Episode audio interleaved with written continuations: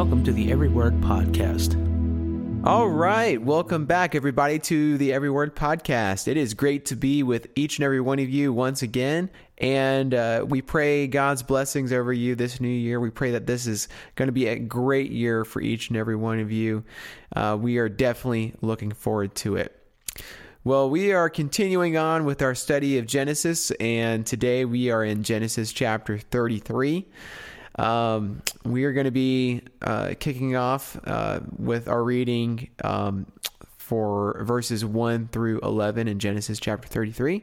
So I'm going to go ahead and read those verses, and then I'm going to hand it over to my buddy AJ. So um, here we go Genesis chapter 33, verses 1 through 11, reading out of the New Living Translation. Verse 1. Then Jacob looked up and saw Esau coming with his four hundred men. So he divided the children among Leah, Rachel, and his two servant wives. He put the servant wives and their children at the front, Leah and her children next, and Rachel and Joseph last. Then Jacob went on ahead. As he approached his brother, he bowed to the ground seven times before him. Then Esau ran to meet him and embraced him threw his arms around his neck and kissed him, and they both wept. Then Esau looked at the women and children and asked, Who are these people with you? These are the children God has graciously given to me, your servant, Jacob replied. Then the servant wives came forward with their children and bowed before him. Next came Leah with her children, and they bowed before him. Finally, Joseph and Rachel came forward and bowed before him. And what were all the flocks and herds I met as I came? Esau asked. Jacob replied, They are a gift, my lord, to ensure your friendship. My brother, I have plenty, Esau answered. Keep what you have for yourself. But Jacob insisted, No, if I have found favor with you, please accept this gift from me. And what a relief to see your friendly smile. It is like seeing the face of God. Please take this gift I have brought you, for God has been very gracious to me. I have more than enough. And because Jacob insisted, Esau finally accepted the gift. All right, AJ, let's go into this. Let's dive into it. All right. Well, thanks for the reading there, Brother Ethan. And I am going to go ahead and go ahead and get started here in the very beginning of this chapter. So, in Genesis 32, if you remember, we talked about kind of Jacob's transformation into Israel. So as I go through my notes here, um, forgive me if I kind of flip flop back and forth between calling him Jacob and calling him Israel. I've noticed in my notes there's some places where I call him either or. So just remember if I'm talking about Jacob or I'm talking about Israel, I'm talking about the same person. So just quick disclaimer on that as we get started. But as we kick off Genesis 33, we see that um, Jacob, he's beginning to see Esau kind of coming over the horizon as he makes his way towards him, and he wants to get his his caravan or his house in order, I guess, uh, as he is approaching his brother and, and the 400 men that are accompanying him. And we see Jacob, he puts his family in a very particular order, most likely. Um, in Jacob's opinion, this was a order from least to most valuable, with the people in the front being the the people that he, I guess, deemed uh, I don't want to say necessarily valuable. I don't know if that's the correct word or not, but in Jacob's in Jacob's mind of hierarchy for his family, these are the ones that he was the least concerned with, and he wanted to ensure if anybody was going to be taken or affected, if Esau was to meet him uh, in a hostile manner, it would be the servant wives and the children of the servant wives. Um, and then in the middle, you had uh, Leah and her children that she had. And then at the very back, so the ones that you could interpret that Jacob had the most affection for, or he prized the most, or the ones that he wanted to protect the most, uh, was Rachel and uh, her son Joseph. So I think it's a pretty safe assumption, like I said, to, to say that this was a precautionary method in the event that when Jacob met Esau again, they haven't really spoken to each other much. They haven't really seen each other at all since uh, the events when Jacob stole the blessing of Esau and Jacob essentially goes on the run. And the last thing that he hears from Esau is, Hey, as soon as I get through mourning my father, I'm going to kill you. So that was the last interaction they really had. So Jacob is not really aware if he's still carrying that hatred with him. Um, you know, we I think we talked about this on a previous episode. He's coming with 400 men, so you know that's not always the most comforting of things to think about when you're hearing about a 400 man army coming to meet you along with your brother. Um, you don't know if that's you know a caravan of friendly people or if that's an army coming to vanquish you. So um, he's doing this kind of as a level of protection to kind of protect those that he values. Now, notice that Joseph is in the back, and this leads me to think that Israel, Jacob, um, he was somewhat aware that Joseph would be a very special child uh, to him, and he would be kind of the one to carry on that covenant with God. So, uh, you know, it may have been some forethought on with uh, with Israel, with Jacob there, um, in his thoughts of putting him at, at the back. You could also look at it as, you know, he always had the greatest adoration and greatest love for Rachel. This was the child that he had with Rachel. So again, um, you see Rachel's in the in the back as well. So again, it could have been for those reasons as well, because he was the child of, of his most beloved Rachel.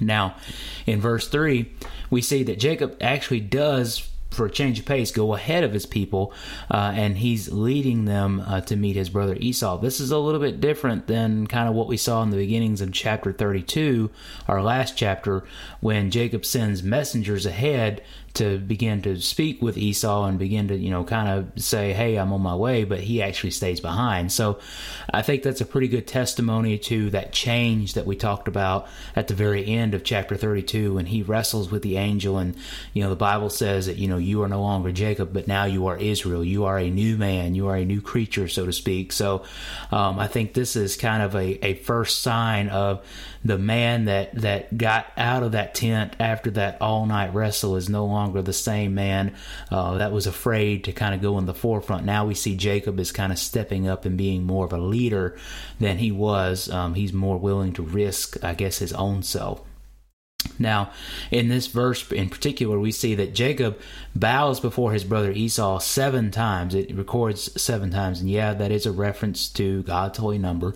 But um, this was also, when you do the study on it, it was also customary for the day when someone of little to no status uh, was to greet or interact with an individual of any type of authority or class.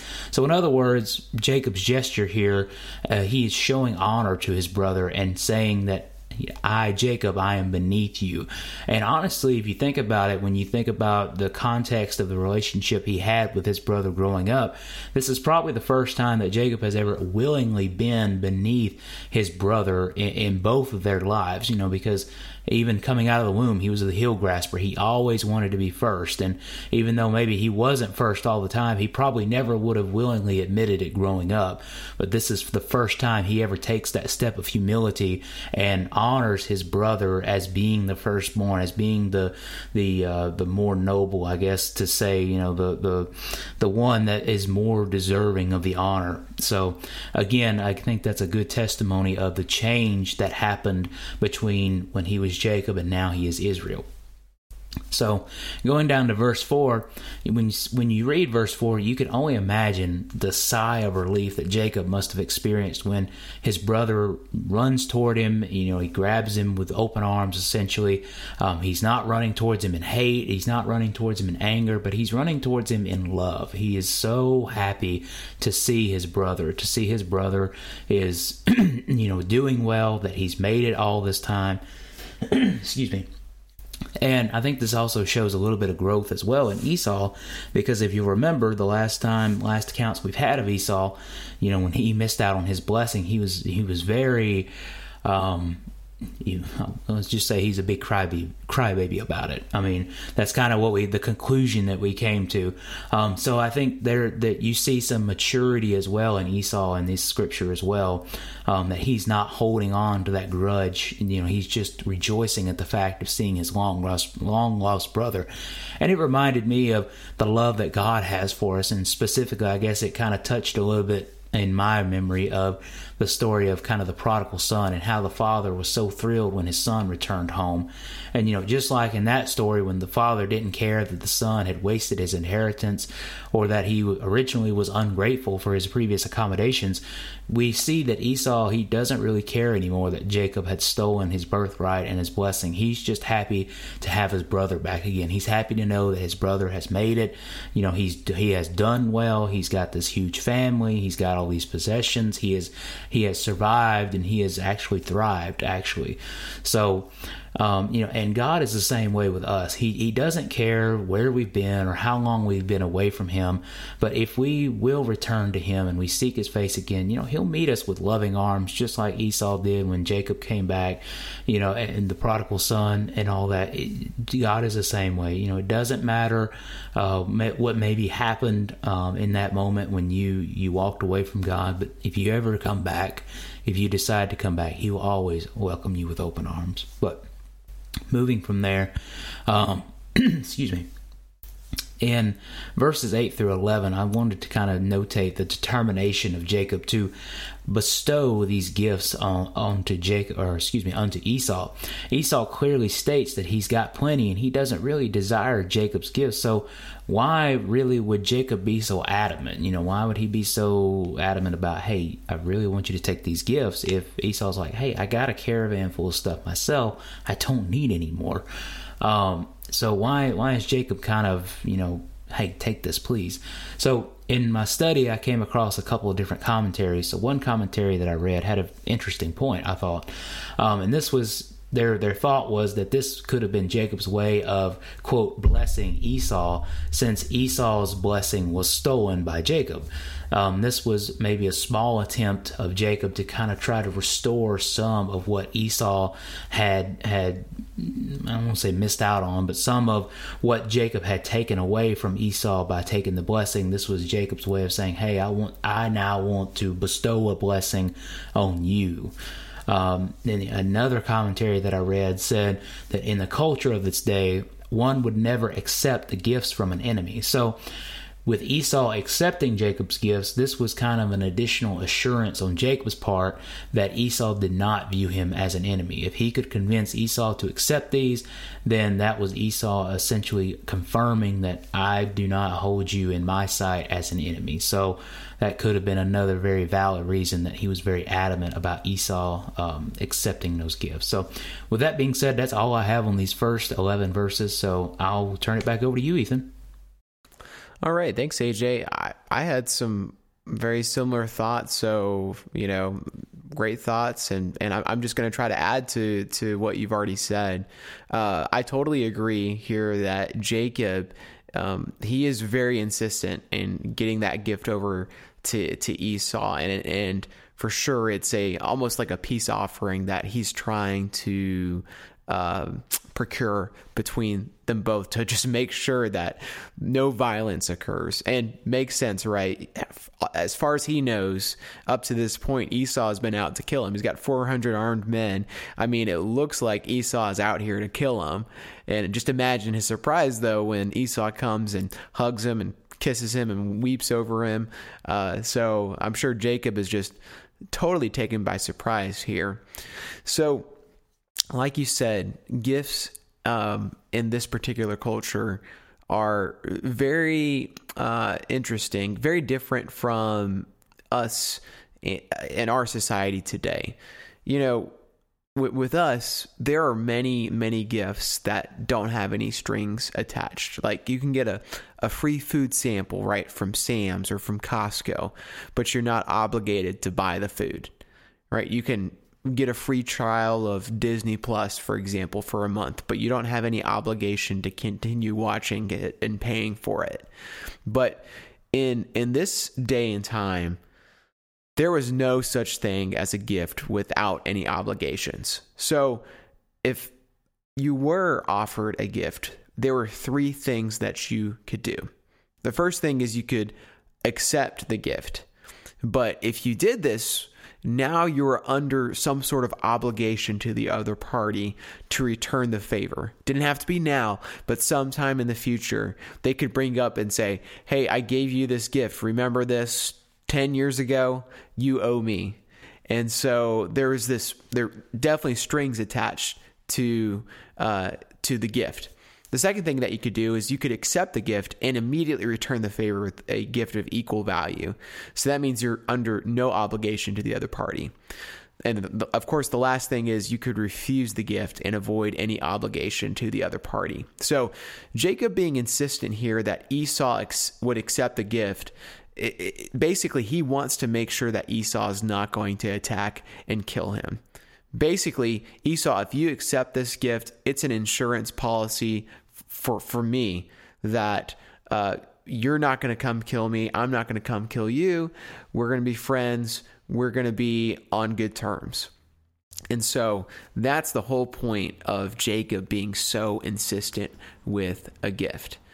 You know, uh, something I learned in, uh, pretty recently is that this whole idea of you can receive a free gift, but there's an obligation behind it. That's the way the Bible uh, talks about free gifts. Is that's exactly how it is with um, our salvation.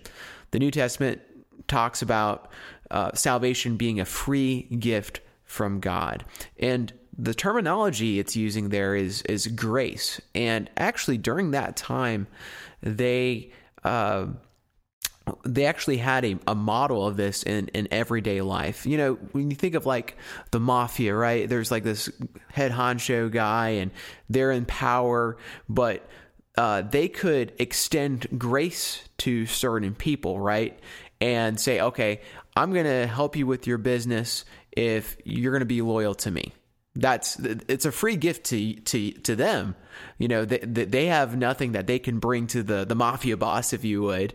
Uh they're, they're the puny people. They're the people who who have nothing to bring. And so that's a gift of grace that he extends to them. But there's an obligation an expectation that comes with that that you're going to be loyal to me. And that's exactly the same thing with God's gift of salvation is he gives it to everybody. He gives the Holy Ghost to anybody who's willing to receive it. And when you're born again, it's it's a free gift. It's not for you just to feel good and move on with your life and, and not have any trials or, or troubles and be rich and be blessed and be healthy. No, it's a when you receive that, once you've been cleansed of your sin, now there's this obligation to come and leave everything beside, set everything aside, and, and follow follow Jesus and be loyal to Him no matter what. And so this, this whole idea of gifting and and and a reciprocating obligation is all throughout the Bible. Um, we and we see it here. We see it in the gift of salvation. So something I just wanted to point it out. So you you mentioned it. Uh, a lot, but Jacob's humility is really evident throughout this passage. So he calls Esau my Lord in verses 8 13, 14, and 15. And he calls himself Esau's servant in verse 14. So Jacob is just he's he he recognizes that he may have done something wrong and he is trying to do his best to uh, acknowledge it and be humble and uh, trying to atone for perhaps the wrong that he may have done uh, to Esau here. Now, Esau shows Jacob some incredible grace.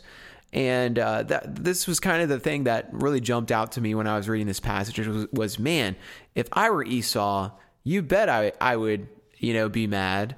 But Esau doesn't do that. He shows some some incredible grace.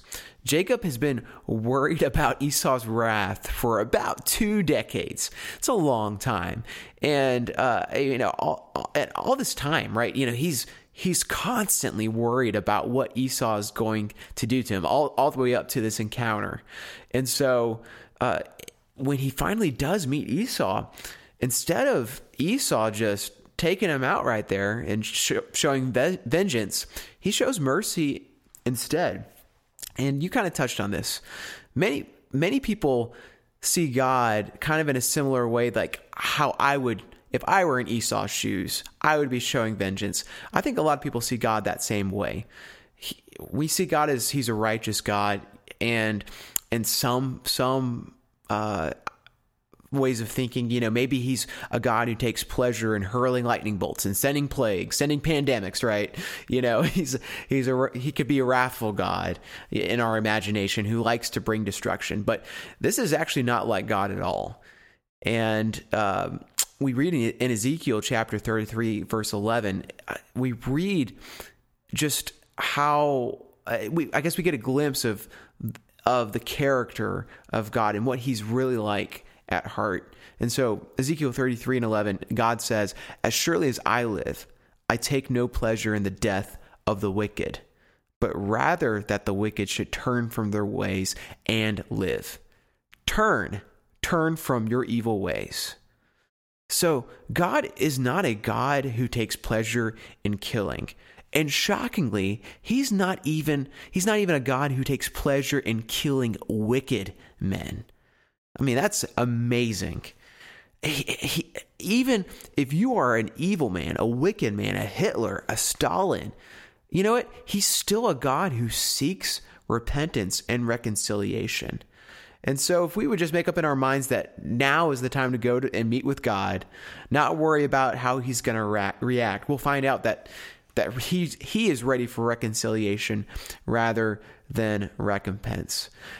There's a uh, in in this chapter, uh, Jacob even tells Esau, he's like, "I'm I'm relieved to see your friendly smile. It's like seeing the face of God."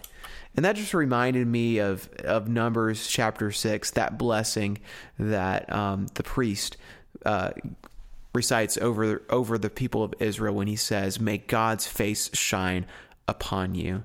May God be pleased with you." And so uh, I don't know if this text really is trying to show Esau as like kind of representing God and how he is, but maybe we can kind of read into it and say, you know, hey, if, if we're willing to come and seek reconciliation and repentance and, you know, may, maybe we'd find that God's face isn't one that's angry, but one that's smiling and shining down upon us and, and ready for that reconciliation. So that's all I got. All right. Well, great thought is great thoughts as always. I thoroughly enjoyed uh, your take on everything, uh, especially kind of like what you were talking about with, um, you know, God's face is always eh, more times than not he, he is going to be merciful to us, you know, and he he does not enjoy necessarily, you know, bringing his wrath. He will if he needs to, but as you said, that scripture in Ezekiel, you know, he would rather the wicked turn than see their see their destruction. So, um, well done. And I am going to go ahead and pick up in our reading, and I will pick up in cha- uh, chapter verse twelve, and I will take us down through the end of the chapter in verse twenty. So, picking up in verse 12, verse 12 says, Well, Esau said, Let's be going. I will lead the way. But Jacob replied, You can see, my lord, that some of the children are very young, and the flocks and herds have their young too. If they are driven too hard, even for one day, all the animals could die. Please, my lord, go ahead of your servant. We will follow slowly, at a pace that is comfortable for the livestock and for the children. I will meet you in Seir. All right, Esau said, but at least let me assign some of my men to guide and protect you. Jacob responded, That's not necessary. It's enough that you've received me warmly, my lord. So Esau turned around and started back to Seir that same day. Jacob, on the other hand, traveled to on to Succoth. There he built himself a house and made shelters for his livestock. That is why the place was named Succoth, which means shelters. Later, having traveled all the way from Padan Aram, Jacob arrived safely at the town of Shechem in the land of Canaan. There he set up camp outside of town. Jacob bought the plot of land where he camped from the family of Hamor, the father of Shechem, for a hundred pieces of silver. And there he built an altar and named it El Elohe Israel. All right, Ethan, I'll turn it right over to you. All right. Well, I don't have a whole lot here, uh, so I will be quick and brief. So, verse 18 tells us that Jacob arrived safely. And he arrives safely in the land of Canaan. So, this is using the same language as uh, Jacob's vow in Genesis 28 and 21, which says, If I return safely to my father's home, then the Lord will certainly be my God. Well, Jacob is now in the land of Canaan, his father's home, if you would. And full circle for Jacob, in spite of all of his doubts and shortcomings, God has blessed Jacob and delivered him from the wrath of both Laban and now Esau. He had fled in terror to Haran from Canaan, but now he was back in the land that was promised to his grandfather Abraham and his father Isaac. So, what does Jacob do in this moment? He builds an altar and he pronounces a proclamation before God. And he calls that altar, that, that particular place, El Elohe Israel, which means God is the God of Israel. So, in this one statement, there's a few things that go on here. But in this one statement, uh, he accepts his identity as belonging to the Lord by pronouncing his given name Israel. Remember, in the previous chapter, after he wrestled with the angel, wrestled with God, he was bestowed the name Israel, which means he who strives or fights with God, or he who prevails with God. And so, by saying this name, Israel, Jacob is accepting God's purpose in his life and the fact that he doesn't belong to himself, but that he finally belongs to Yahweh. And so not only does he acknowledge his identity, but in pronouncing this name, El Elohe Israel, over the altar, he also confesses that God is the God uh, of Israel. Or, in other words, that God is now my God. And so this this is where it uh, culminates for for Jacob and his vow. Now he's finally there. He is formally announcing that Yahweh is now his God and that he belongs to Yahweh. He steps into that patriarchal role that God designed him to be. So, really just awesome moment for for the story of Jacob. Interestingly, this happens to be the same exact place where Abraham built his first altar to the Lord in the land of Canaan. Now, there could be something really big, really deep there. I haven't thought about it enough to, to, to uncover it yet, but really interesting fact that this this place is Shechem is is the same place where Abraham built his first altar. So really just a huge full circle for the entire story of Jacob, the story of of even even Abraham, and uh, coming full circle uh, right here in Shechem at the altar called El Elohe Israel. So just awesome moment uh, in the story of, of this chapter. So that's all I got. I'll hand it right over to you. All right. Well, enjoyed it.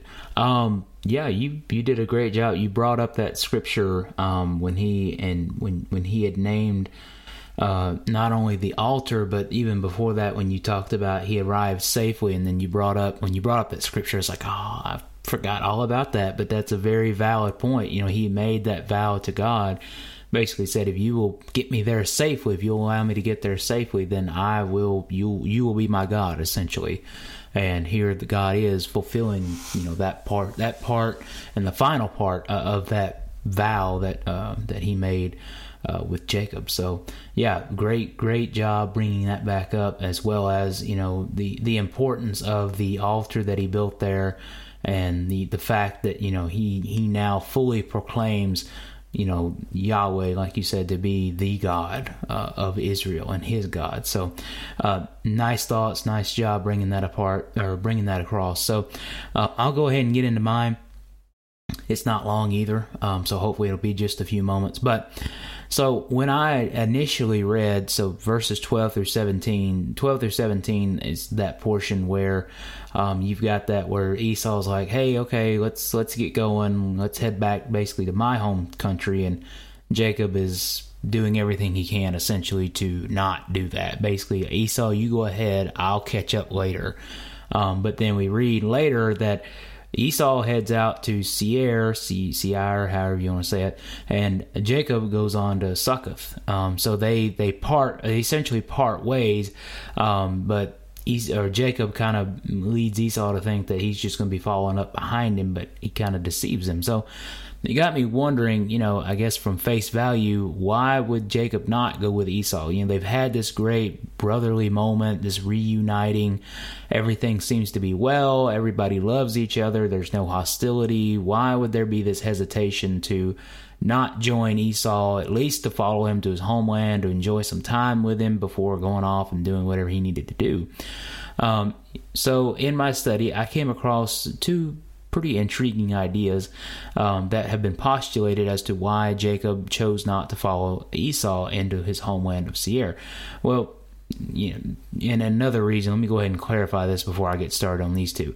So, if you'll read back a couple of chapters ago, um, God did actually tell him to to go back into the land of his father. So that was that's probably the number one reason. If you want to boil it down, um, Jacob or Israel at this point was being obedient to God. He was he was going back to the land that God had commanded him to be in. But there's a couple other things that might have potentially played in, some things that might be good to think about. Um, so one of them is okay, the thought of Jacob is now Israel. So we read in the last chapter that you know Jacob. We've already talked about it several times. He's now Israel. He's been conquered by God. He's a new man, um, so to speak, in His eyes um, and in God's eyes. So, therefore, a possibility why Jacob didn't have any desire to go with Esau is that Jacob's aware that his lineage is going to form a holy and a separate nation. And he knows that he doesn't need to be intermingling with the people that are not his own. And, you know, okay, what do I mean by that? Well, we know that the future of the Edomites, uh, which is Esau's children, they will eventually become enemies at one point of the Israelites. So, in fact, if you read on further in Numbers and Deuteronomy, you'll see that the Israelites really are told to not have to not have anything to do with the Edomites except for uh, basically passing through their territory on their way to Canaan. Um, so it, it, it kind of gets a little bit hostile later down the road. Um, and you know, you could kind of say that the Bible, you could look at it in one way and say the Bible backs this theory up a little bit based on Jacob's separation from Laban uh, and his people back in Genesis 31. And if you recall, Jacob and Laban essentially set up a boundary that both of them agreed they would not cross. So it was this hard line. We talked about that line of separation that established the separation from the idolatrous house of Laban and the God fearing children of Israel, or at least, you know, now that Israel has fully accepted God to be his God. And another small point uh, for this theory is the land in which Jacob winds up. And I already talked about it, and you've talked about it, that Succoth it is in Canaan. It is in his father's land, the land of God's promise, whereas Seir is in the land of the Edomites. So essentially, what that boils down to, or the thought process there is, it is that now Israel he understands now his people they're they're called to be separate. They're not called to be intermingled with the Edomites. They're not called to be intermingled with Laban's family, with all those people of the separate nations. They are called to be God's people, to be separate. And you'll see this separation kind of continue on, and as we continue to read uh, further down the road in the Bible. Um, the other one is, and I thought it was just kind of an interesting take that you can kind of think about that could have been going through Jacob's head as well was separation from his rival. So, growing up, we talked about it. Jacob's entire mission, we know, was to be the greatest son of the family, to overtake his brother. And though Jacob, at this point has, in his life, he's grown significantly as a man, and he is, for the most part, laid aside those ambitions, especially after his transformation into Israel. But who's to say that that sense of competition and envy would not have returned, at least in the form maybe of temptation? If Jacob would have stayed with Esau. See, in the last chapter, Jacob, he's finally free of his past. He's got his new name. He's not the heel grasper. He's not the deceiver. He's Israel. But rivalry among siblings, and especially twins, a lot of times is very hard to break. So, therefore, some think that Jacob's separation from Esau was intentional, with Jacob's thoughts kind of going on the lines of he did not want to regress into that old man that he once was. He wanted to fully be separate from his old title and his old ways. He wanted to embrace this new man that he was. So, you know, and we see maybe a little bit of a sign of that when Jacob tries to give the gifts to Esau. Um, they they if you want to say they argue, it's not a very intense argument. It's more banter about whether or not Esau is going to take it. But you know, it may appear as a minor squabble here. Jacob could have maybe seen it as a wake up call that if he would have stayed with Esau, um, he'd be back in competition with his brother before he knew it. And knowing this was not the will of God in his life, he chose to part ways with his brother after reconciling. So he reconciled, he made sure everything was good, but he basically made that stance that, okay, it's not, not God's will for me to follow my brother. As tempting as I'm sure that may have been for him after their their peaceful reunion, he understood that separation was what God was wanting. God wanted him to be back in the land of Canaan, wanted him to be back in the land of his fathers. Um, but I, I think again, the number one reason is God did call for him to be in his father's land, to go back to the land of Canaan. But I think these things that I brought up could have been additional thoughts he could have been processing um, as he made that decision to not follow Esau and to be adamant about you know not going with him and choosing to go into uh, Succoth. So, and the last thing I'll note is Jacob's choice to settle in. Uh, in Succoth. So I was reading and there were some I, I, saw some thoughts on when back in Genesis 31 and 13 that some people thought that that was God's way of instructing Jacob to return to Bethel and not necessarily to Succoth. And now I went back and reread it. I didn't see it so much as a command. Um, but if you read ahead in Genesis 34 and 35, you'll actually see that, um, you know, when he, that, even though he is in Succoth, it, it his time there is not going to be so pleasant. I guess is is my thing. That Succoth Shechem, Shechem, where he's at, this area, especially in the next chapter, it won't be that pleasant for him and his family. So, um, it you know it is interesting to kind of wonder um, you know, why would he stop short of Bethel? Because actually, after 34, when we get into chapter 35, um, he actually, that's his next destination. He wants to go to Bethel. So, based on what I could tell, it only looked like a 20 mile difference between the two locations. Um, and even in that time, it wasn't really that tremendous of a distance to have traversed. So no one seems to know, but again, like I said, we we do know that probably next chapter we're going to read um, the place that he's at right now. It's gonna it's gonna cause a little bit of trouble for him. So you know, there's kind of that open ended question: Why didn't he keep going to Bethel? We don't know. There's no definite answer, but it's just kind of one of those things you can kind of ponder about. But um, but anyway, that's that's all I've really got uh, uh, for this chapter. So with that being said, I'll turn it back over to you, Ethan. All right, great thoughts. We're very interesting there about how close Bethel and Sukkoth, or Sukkoth, however you want to say it. Yeah, you know how, how, how close they are. Interesting yeah. thought, and, and definitely another as we've seen like so much through Genesis. You know, another open-ended uh, right. question that's that's open for interpretation or mm-hmm. uh, you know or d- different takes. So yeah, it just just makes it all the more interesting, right? right. I'm sure yeah. we'll we'll definitely tease that out when we uh, record next chapter, Genesis oh, uh, yeah. 34. So for sure. All right. Well, great chapter. We are I enjoyed at, it. at the end. So and well, it's not at the hour mark yet, so you're welcome, listeners. I know, right? Shortest episode we've had in a while. So right. Happy New Year. Merry Christmas from the Every Word Podcast. That's right. All right. Well, hey, thank you so much for tuning in once again. It's been a great time. Happy New Year. And we are praying God's blessings be upon you uh, this new year. And we, we look forward to getting back with you next week. You guys have a great one.